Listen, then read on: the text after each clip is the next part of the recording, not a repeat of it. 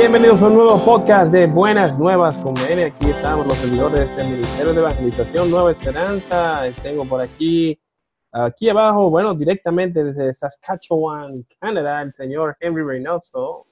Saludos, saludos. Tengo también al señor Max, nuestro querido líder. Oh, oh, buenas noches. Me sorprendiste ahí de que con lo de, lo de líder, siempre hay un Our fearless leader. Eso suena como los lo políticos que siempre saludan a la gente y que, dime líder. Sí, no, no, no, eh, el jefe, el jefe. Desde Tampa, Florida, tenemos a nuestro querido Giovanón. Y desde aquí a mi izquierda, que está hoy una noche eh, de penuria, nuestra querida ingeniera Grullón, Jessica. Hola, hola. ¿Cómo que de penuria? la, iluminación de hoy no te, no te hizo justicia. Tanta belleza, que no está bien. que fijar en mí. penumbra. Pero, pero ¿cuál estamos hablando ahí, Jessica? Penumbra, no penumbra.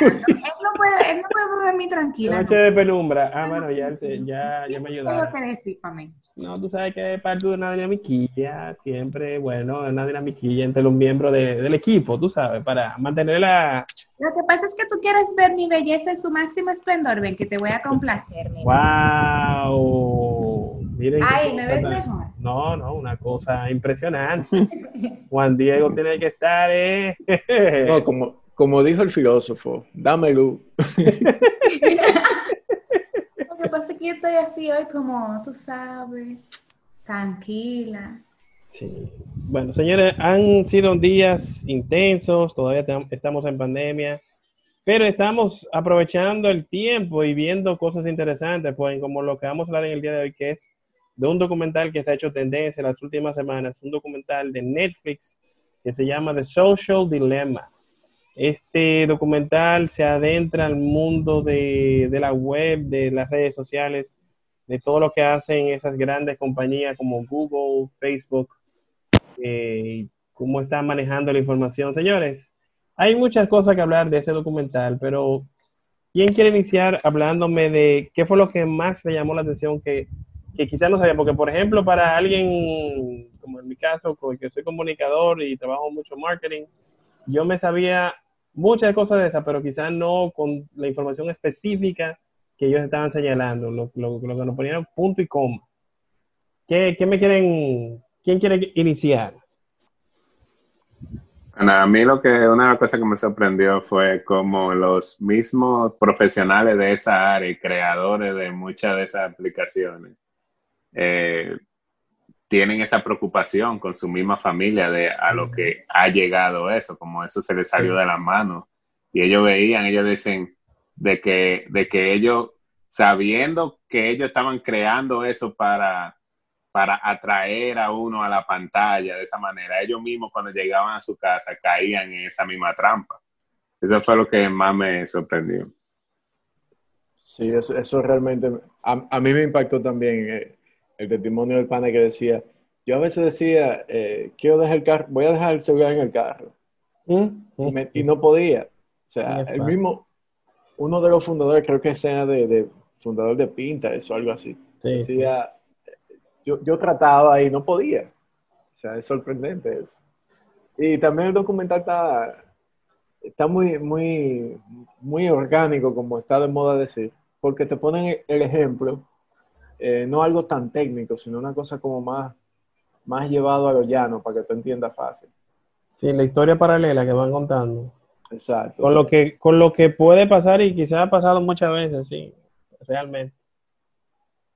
Eh, especialmente en el contexto político que estamos viviendo ahora mismo. Dígame, ingeniero. Ah, a mí me llamó mucho la atención y me impactó mucho, la verdad. Es cómo ellos tienen un logotipo de nosotros. O sea, cómo nos conocen tanto que saben cómo eh, lo, que necesitamos en el, lo que necesitamos en el momento para atraernos o con qué cosa tan simple como una notificación de que me etiquetaron, yo voy a, a, meterme otra vez dos horas ahí.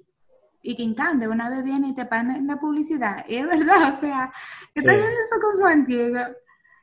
Y yo, mierda, o sea, hace mucho que nosotros estamos discutiendo que, que que nos escucha el celular, porque uno no puede ni mencionar una palabra que de una vez te salen 50 mil publicidad con eso.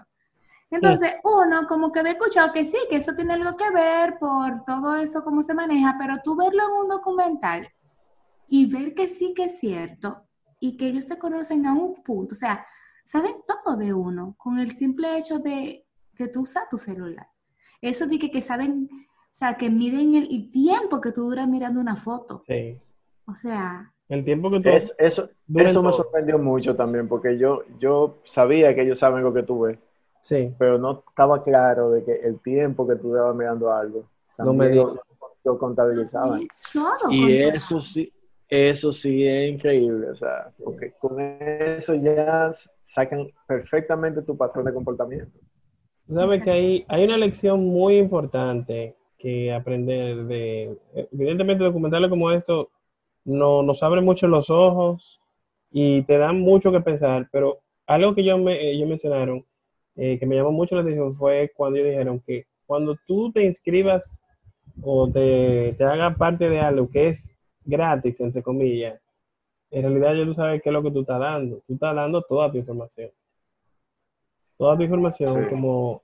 Y en el caso, por ejemplo, de compañías como Google, que uno cree que es un simple motor de búsqueda, señora, Google no le pregunta la cosa que uno no le pregunta a nadie. La cosa que te da vergüenza preguntar a quien sea, eh, ¿cómo yo me saco esto? Que me, ¿Cómo yo me quito tal enfermedad? ¿Cómo yo hago esto? ¿Te entiendes? Muchísimas cosas. Y ellos en base a toda esa búsqueda, ellos saben qué tipo de publicidad mandar y bombardearte, obviamente. Así es. Eh, eh, es, es, sorprendente. Y lo que decía Jessica, por ejemplo, si tú tienes tu celular y tú estás hablando de un tema y se repite mucho el tema, pues tú sabes que te va a salir un anuncio. Y la próxima vez que tú abras Google o que tú abras cualquier red social. Ay, voy a bajarlo Giovanni ahora, voy a bajarlo Giovanni. Ah, Hay un video que está corriendo, bueno, corrió en su momento. Dale, dale, dale, dale, todo es positivo. Todo es permitido en la piña del Señor.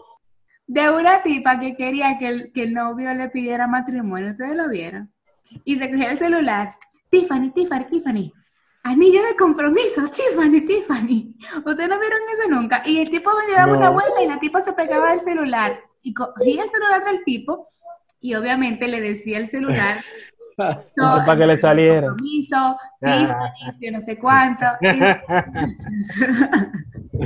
y Perdón, pero lo, lo, avisé que iba a bajarlo Giovanni, ¿verdad? No, pero está bien, ¿oíste? es, es, un buen, es, un buen, ejemplo, es un buen ejemplo. Tú sabes que antes la gente de que se, se, vendían unos, unos casetes cuando había casetes, de que para aprender inglés durmiendo. Que tú te ponías un audífono mientras tú dormías. ¿Casete? ¿Qué es eso, Máximo? Ay, oye, unos bomba. vendían, unos cursos de, unos audios que tú te ponías en audífonos para Uno, con unos Walkman. yo conocí los CD, pero los casetes no, no sabía. Porque había la teoría de que, lo que tú oías sí se te quedaba en el cerebro. Y me imagino esa misma versión diciendo que soy de ¿Qué, ¿Qué, teoría más? Teoría, la teoría está, está fuerte. Es un disparate. Eso, eso fue una, tontería, igual que, que la publicidad subliminal, pero en fin, e, esto es un asunto real porque esto es diferente, esto es matemática. Esto es algo, el famoso algoritmo de, que mencionó un candidato político en elecciones aquí. Sí. Eso es. Eh, el león, el león. el famoso algoritmo. Los algoritmos son reales, señores. y en ese documental se evidencia mucho. Otra cosa que me llamó la atención, quería su opinión de eso. Ustedes recuerdan cuando uno de los, la figura que habla menciona eh, que eso no es fortuito, lo de que cada vez que tú tienes el celular cerca, tú como que quieres verlo, quieres ver quién, o sea, lo de las notificaciones. Y que el diseño del celular está hecho así a propósito para que tú quieras tenerlo, quieras ver, quieras estar chequeando y, y estés siempre ahí, ahí, ahí, ahí. Sí, que no los celulares no se cierran.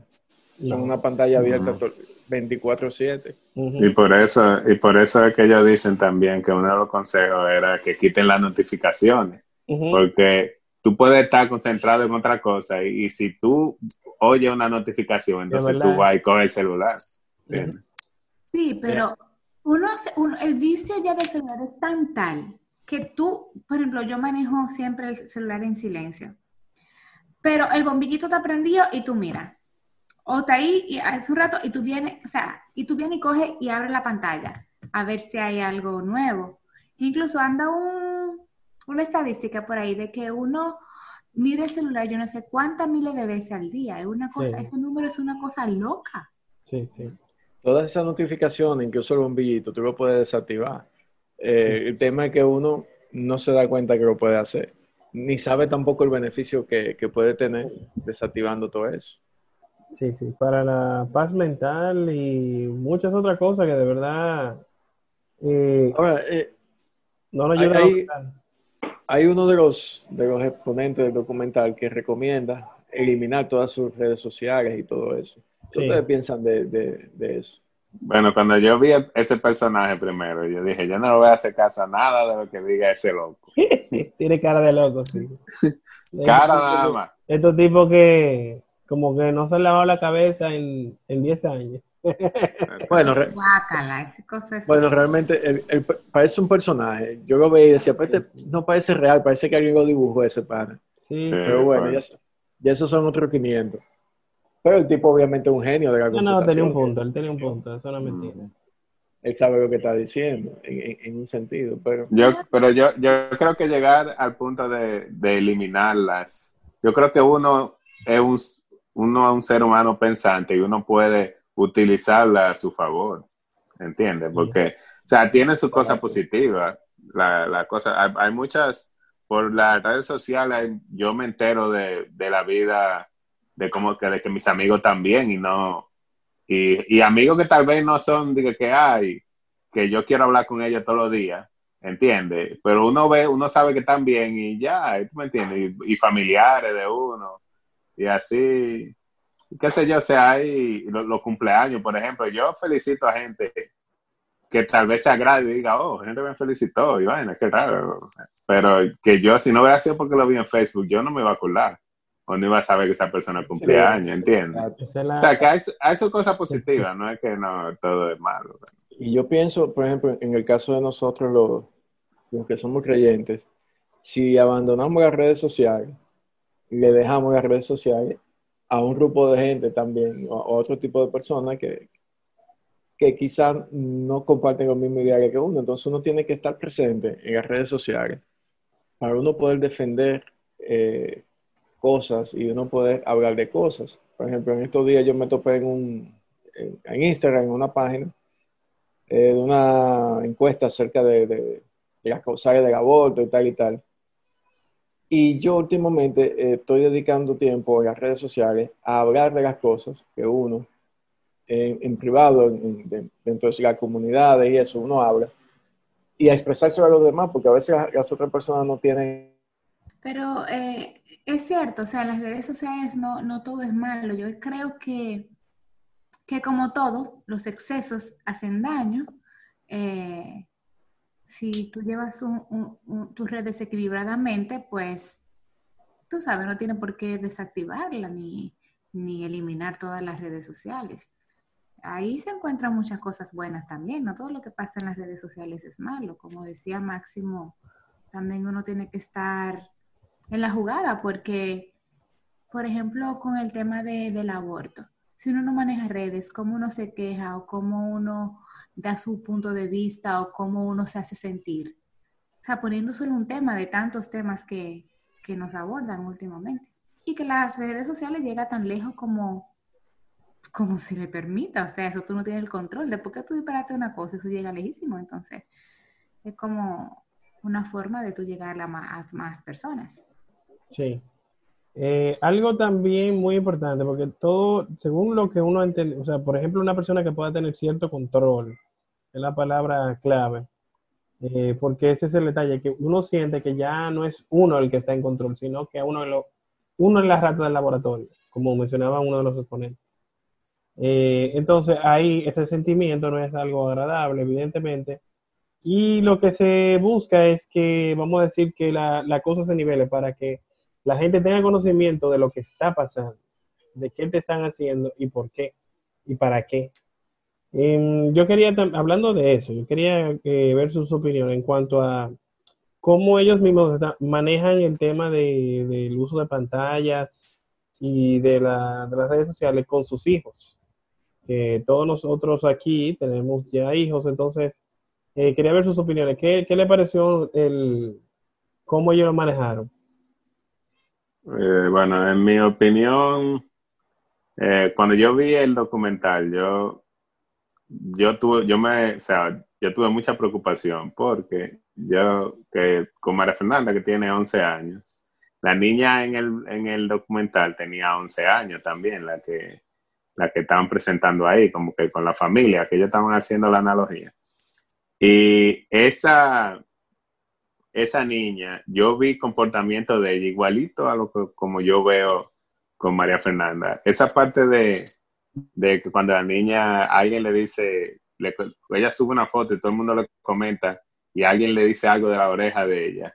Y para eso, eso fue el fin del mundo para esa muchacha, cuando Ujú, e- esa niña le habló de que, de- de- que, que tenía la oreja grande. Y así mismo yo he visto, eh, o sea, que yo me imaginé eso, yo me imaginé eso pasándole, pasándole a mi hija. Entonces, eh, yo me preocupé mucho, inclusive yo, con, María Fernanda, como ella tiene un celular por el asunto de que yo decidí, nosotros decidimos comprárselo por, ya por más de que ella se va caminando al colegio y, y aquí eh, la temperatura es bien extrema, entonces para uno estar más tranquilo de que ella llegó bien y todo eso, le compramos ese celular y eh, yo en realidad no estaba controlando el tiempo de que, que ella utilizaba ni nada de eso, sin embargo después del documental eso me abrió los ojos y yo le dije a ella, mira, y en realidad me sorprendí porque yo le chequeé su celular y no es que ella lo usa tanto, eso de los juegos, de las redes sociales, ni nada de esas cosas. Ella no usa, ella más lo que el tiempo que ella yo veía que usaba era jugando eh, un jugando un, como unos juegos de esos de que juegan los, que ella juega como con las amiguitas. Pero que eso cuando yo tenía 11 años yo también eh, le dedicaba una hora, algo así al día, a, jugando videojuegos también igual, pero eh, sí me preocupó al, al, ver eso, es una gran realidad y yo sé que, que tiene que haber muchas familias eh, teniendo muchos problemas con el asunto del tiempo en el que los niños duran en la pantalla, porque es como dijo una, una de las de la personas del documental, de que es adictivo. ¿entiendes? Entonces, para un niño es todavía aún más porque o sea, el niño al ver que tiene esa satisfacción, sí, lo estimula mucho. Uh -huh. es, exacto, es un estímulo demasiado fuerte. Sí. Y, y, eso es en el caso de que eh, cuando estás recibiendo una satisfacción, porque puede llegar un momento que comienza a recibir críticas o, o a necesitar la aprobación de, de, de, sus amigos por las redes para pa sentirse bien, o sea, como exactamente, sí, eso para mismo. estar para estar dentro de, del grupo. Porque antes pa, para, para, uno, cuando no había esa conectividad eh, joven, pertenecer a un grupo era importante. Pero se pertenecía al grupo tú estando ahí. Uh -huh, ahora no, ahora tú perteneces o no al grupo desde tu casa conectándote. Si te conectas con tal grupo, con aquel o con el otro, si te meten en este chat, si no te metieron en aquel, en aquel, en aquel WhatsApp, si te avisaron de, de es complicado ahora ser adolescente. Tú sabes que también está el tema de que cada vez que, por ejemplo, a un, bueno, no solamente a los niños, sino que, como ustedes mencionaban, que eso es algo adictivo. Cada vez que tú ves que te dan un like o que te ponen un comentario, es como una inyección de dopamina.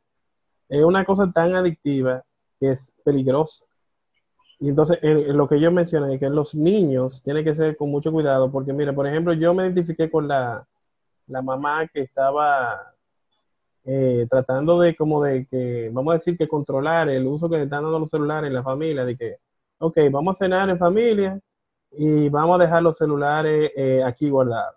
Entonces vimos un caso extremo en donde hubo uno que sí tuvo cierto control, hasta cierto punto, pero hubo una que le dio malo, malo, pero malo, malo. Sí. De hecho, yo, yo vi hace poco, andaba rodando un video de una, una madre con su hija en un avión. Tú sabes que le piden que hay que pagar los lo, lo dispositivos. Y la mamá mm. como que le quitó el celular, no sé, porque ya no lo quería pagar. Y la chamaquita hizo un lío en ese avión que yo creo que la pillaron. Porque sí. que no, que no. Que dame mi celular, dame mi celular. Una ¿Sabes? cosa increíble. uno pensó que era que tenía ataque la muchacha de algo. atribuyen parte de, de todo eso también a que esta generación de los Zoomers, la generación Z, sean tan, vamos a decir que sensitivos, vamos a decir que eh, más sensibles de la cuenta, eh, o sea, como que se afecta muy con cualquier cosa, no como, como otras generaciones, como quizás la de nosotros y la anterior, que, o sea, tenían una coraza, porque tú tenías que hacerte fuerte, porque lo que el mundo... casa se lo llaman vicio, un vicio celular. Sí, sí, sí, definitivamente. En estos Sí, pero- días, bueno, no en esos días, porque fue antes de la pandemia, obviamente. eh, salimos a compartir con unos amigos en familia. Y eh, Bueno, antes que Jessica siga, déjenme aprovechar para hacer una pequeña pausa. Nosotros volvemos con mucho más aquí en este podcast de Buenas Nuevas con.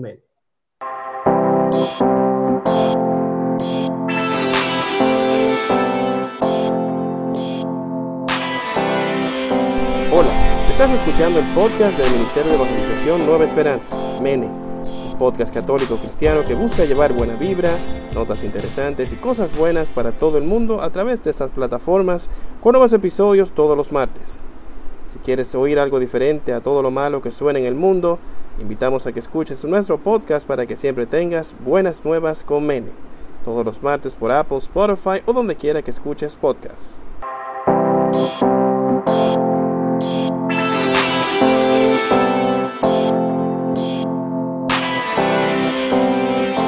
Y estamos de vuelta en este podcast de Buenas Nuevas con Lenny. Estamos hablando, bueno, del impacto de que de- el impacto que tienen las pantallas, eh, las pantallas móviles en nuestros pequeños, hablando de, este documental de The Social Dilemma, el nuevo documental de Netflix. Nuestra querida ingeniera tenía un comentario eh, importante, importante. sí, como retomando mi tema, Lando, que me sacaste del aire, Sí, sí, sí, sí. eh, les decía que en una ocasión eh, salimos un grupo de amigos que teníamos hijos a, a compartir, a una cena, fuimos a un restaurante. Mm. Como había Pero niños, menciona lo que eso no importa aquí, aquí. usted no lo conoce ninguno, ¿para qué le voy a No, mencionar? no, no, no, el restaurante.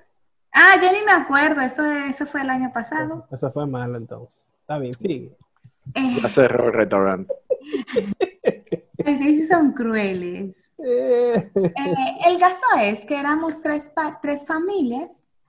Eh, yo tengo dos niños, de, en ese entonces tenían cinco y cuatro años, y los demás eran contemporáneos. Había una familia que tenía dos más y una familia que tenía uno. Resulta que mis hijos eh, no, no usaban tablet, ahora la compramos por las clases virtuales. Yo quería tratar de demorar eso lo más que se pudiera. Pues resulta que cuando llegamos al restaurante, los niños tenían su tablet. Entonces, los otros niños estaban jugando y los míos no. Entonces me pedían el celular para ellos ver algo y yo les decía que no, que salimos a compartir. Entonces Mm. me decían, pero ellos están en la tablet. Entonces mi esposo, que siempre ha sido muy apoyador de eso, de las redes sociales, de tablet, de, de celular y todo eso, me decía, como que me dice, tú ve, entonces ahora los raros son los nuestros. Entonces, como son, éramos amigos, bueno, somos amigos cercanos, yo tuve la confianza de decir, pero ven acá, vamos a compartir esas tablets. Entonces, una amiga me dijo, es que esa es la, la forma en que ellos comparten ahora. O sea, Sí. ¿cómo así que es la forma que los Y se ha hecho ching a ching, o sea, así por ejemplo como, como tú dices que por ejemplo tu esposo como que vamos a decir se dio ante eso, así mucha gente ha cedido.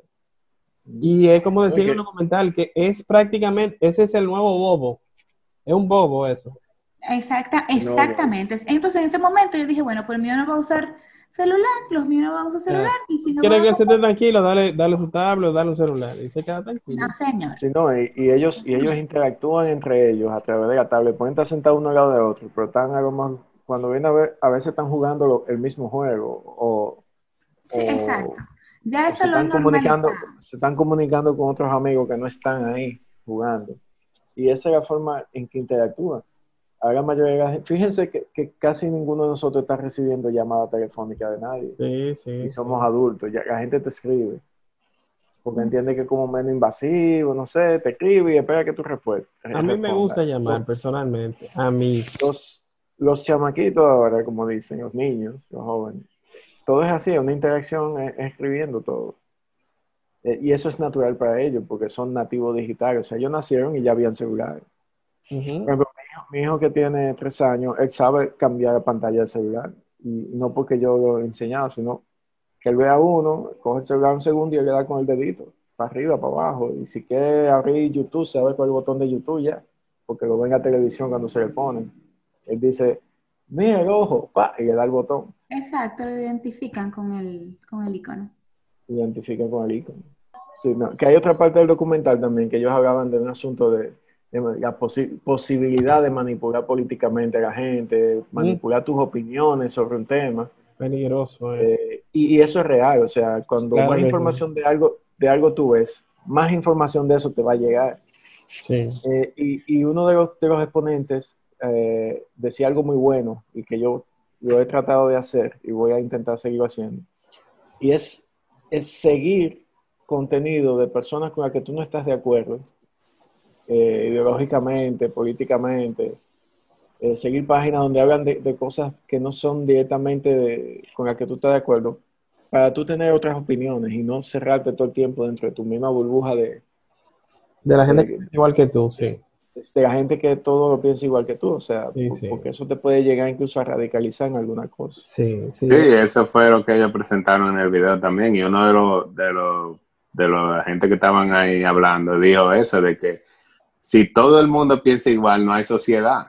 Es verdad. Entonces, entonces está tan peligroso eso de que a las estas eh, Facebook eh, toda esta gente solamente para mantenerte pegado a la pantalla, ellos te ponen cosas de, de lo que ellos, de lo que esos algoritmos han identificado que es lo que a ti te gusta. Y si, por ejemplo, a ti lo que te gusta es, y, ellos identificaron que tú estás buscando, por ejemplo, cosas de muerte, de bomba, de qué sé yo cuánto, por ahí es que te van, o sea, todo lo que te va a salir, te van a salir 1500 grupos para tú unirte a eso, para tú seguir estas páginas, para tú seguir. Y cuando ven a ver, termina tú, que tú, de las de cinco horas que dure con tu celular, tú, esas cinco horas tú lo que estás viendo es contenido de eso.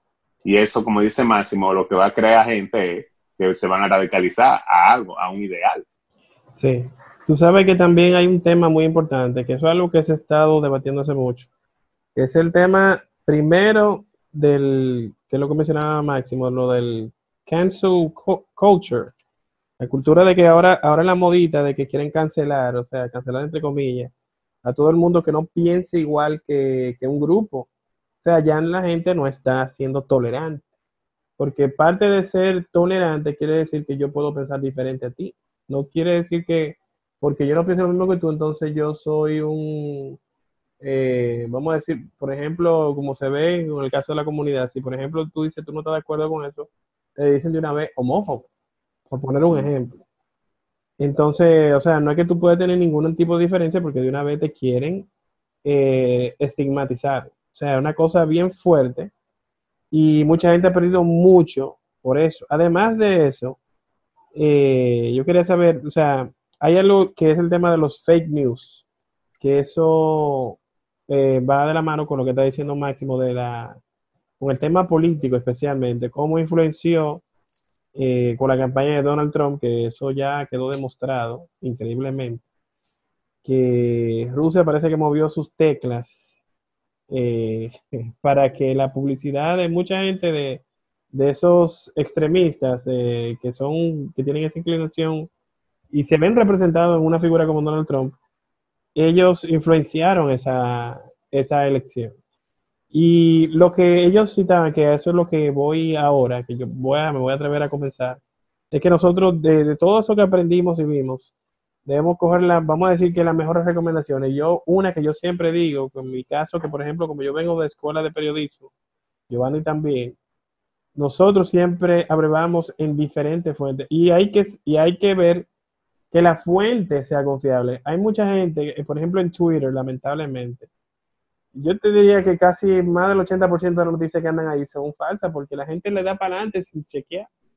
Entonces, al tú reproducir una información que tú ni siquiera te, te molestas en ver si al, quién es que la está diciendo, por qué la está diciendo, y tú le das para adelante, tú estás multiplicando quién sabe cuántas cosas que pueden hacer daño.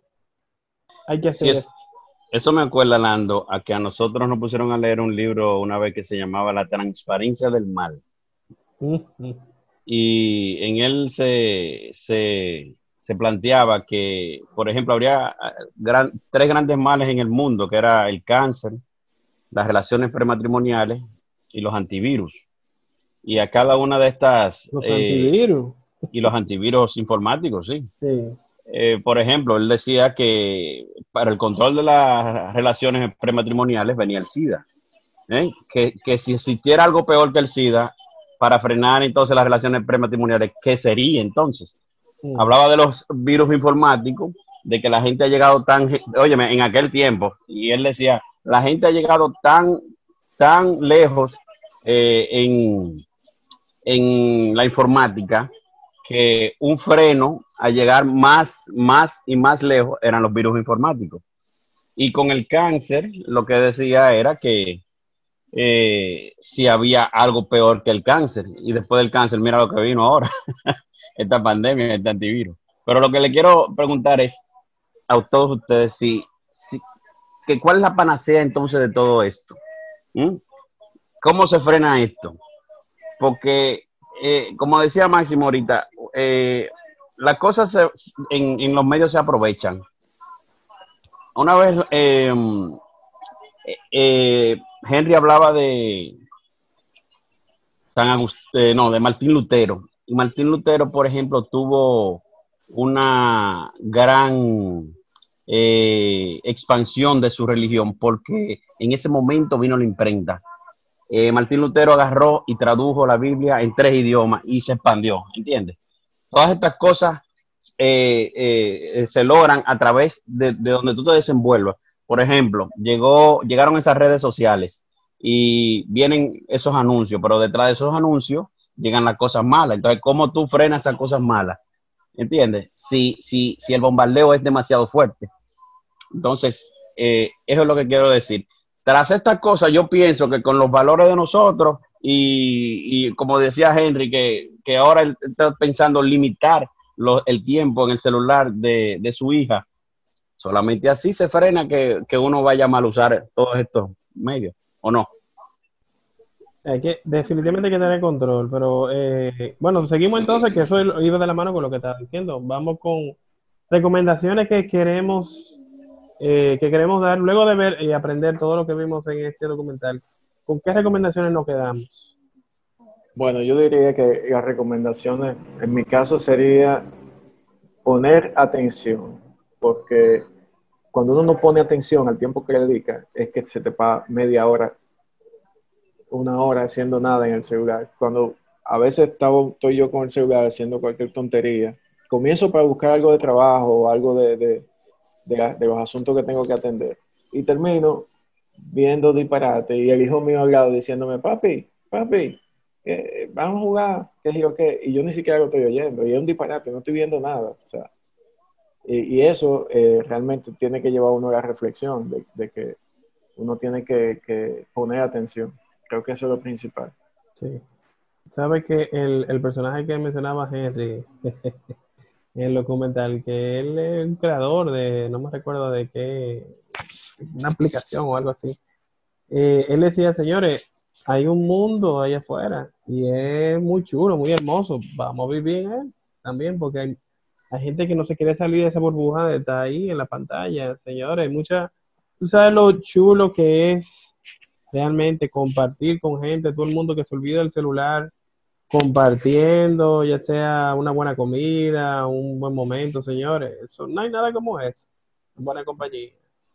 ¿Sí y, o en no? este caso, y en este caso que estamos en pandemia, pues hacerlo con la familia. Claro, no, claro. Entonces, el Máximo, es, es lo que tú dices, Orlando, ¿quién murió ayer o hoy que tú conoces así de gran relevancia?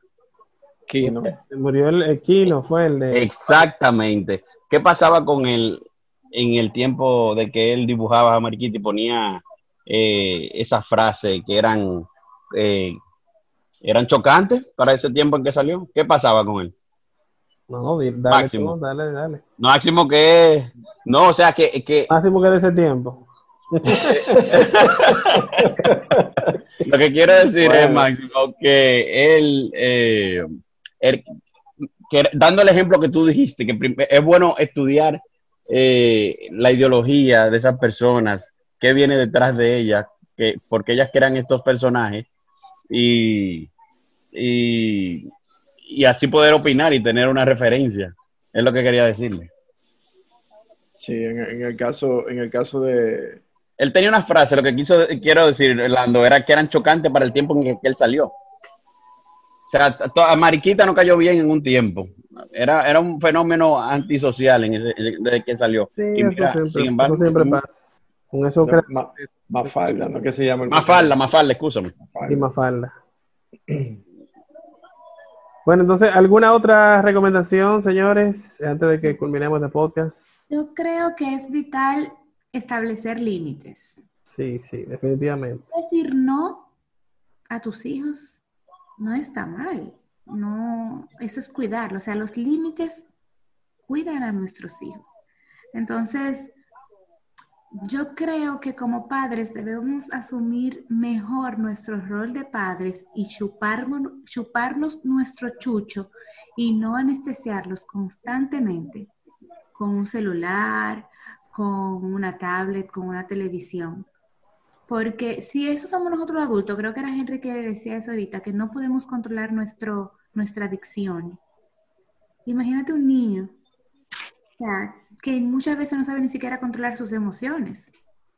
Entonces, eh, yo creo que, que, mientras podamos, ¿verdad? Poner límites y, ser eh, quienes llevemos a nuestros hijos por, por el camino, pues aprovecharlo, eso, que todavía podemos decirle, mira, no, usa el celular de tal a tal hora, usa el televisor de tal a tal hora, entre una cosa y otra, haz cierta actividad física, a un rompecabezas, a un juego de yo no sé qué.